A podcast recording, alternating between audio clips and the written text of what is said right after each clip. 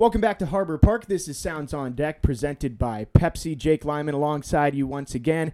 And now pleased to be joined as we are every Sunday by Sounds manager Rick Sweet. Coach Sweet, congratulations on a solid start to the week so far, taking three of five in what's been a really competitive series to say the least against the Tide so far. What have been your impressions of the team over these first five games? Well, when you're playing the team that, that's got the best record in the league, uh, that's always a test. You get to test where you set with that with them. Uh, I've been very happy with how we've played. We actually uh, we've won three of five. We actually should be four or five. We let one slip away, but uh, overall, I've been very pleased with the way we've played against them. Looking back at last night, a thrilling win for you guys. The previous two nights, you had opportunities in the ninth inning to either tie or take the lead. Last night, you were able to get it done, and then obviously sealed it with a great play by Monte in center. What can a win like that do when you get the comeback victory and have those big plays to seal a victory like that? Well, it it definitely makes you feel like okay, we're we're in a good position. We're doing the things we need to do. This whole series has come down to some some big base hits, some big home runs late in games for both teams, uh, and and I know when we played them earlier. Uh, at our place, they were happy to get out of town. Uh, I think we split three and three there, but uh, you know, it, has been fun. It's it's been an exciting series. I know the fans have loved it, and I look forward to getting to come back here later in the year.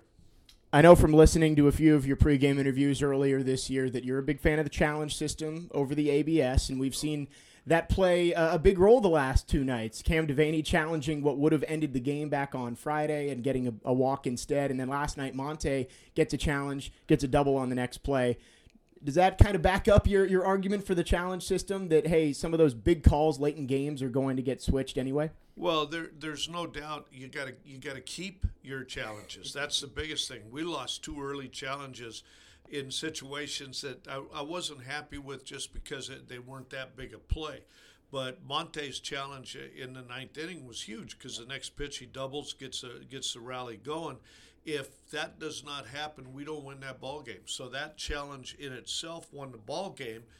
But the big point is we had to pass up a lot of things we would like to have challenged earlier to save that final challenge for the last inning. And the one play that I look back at that maybe people forget, Pedro challenging the fastball upstairs that barely got the top of the zone. That one, uh, a big call that went your way that allowed you to make that challenge as well. Well, absolutely. If we don't if we don't win that, and, and again, that's one at the time that wasn't that big of a play, other than we won the challenge. But eh, early in the game, you just don't want to take chances. You've got to keep those challenges, and, and it paid off for us late in the game. And uh, that was a fun game to win last night. Looking back uh, at the beginning of the week, Abraham Toro with four RBIs on Tuesday. Then he's got a quick turnaround as he gets the call up to the Brewers, and he's had some great success up there in his first few games. How rewarding has that been to see a guy who's been hitting so well down at AAA get his chance up at the big leagues? Well, actually, you know, uh, Abe is just part of what we've sent up there this year. If you look at their lineup, I was just looking at it. I think five or six of the guys in the lineup today started with us and played a big part of the year with us. Uh, so they're they're carrying the Brewers right now also, and that that's what our job is to get guys ready to go to the big leagues, so that when they get there, they can fill in and, and get the job done.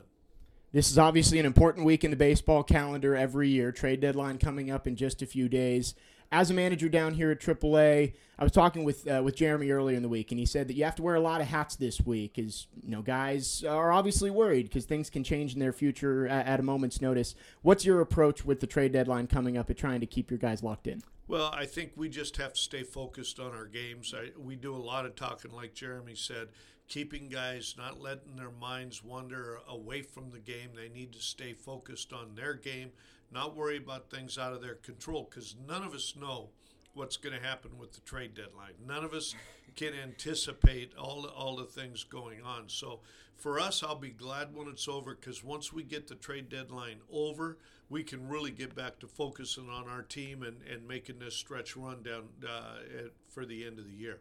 Last one for you, Coach. Last game, again, we've talked about it, how competitive this series has been. Jason Alexander back on the bump tonight. What are you hoping to see from your team in the finale? Well, I think you know Alex uh, had a tough game last game, but but settled in, and finished strong. And I, I expect him to come right out and, and finish off again and, and give us a good outing and, and, you know, again, give us a chance to win this series. Coach, we appreciate your time. Good luck today. Sounds trying to take the series from the Tides, and we'll take one more break when we come back. Starting lineups and first pitch on 94.9 The Fan and the Fan app.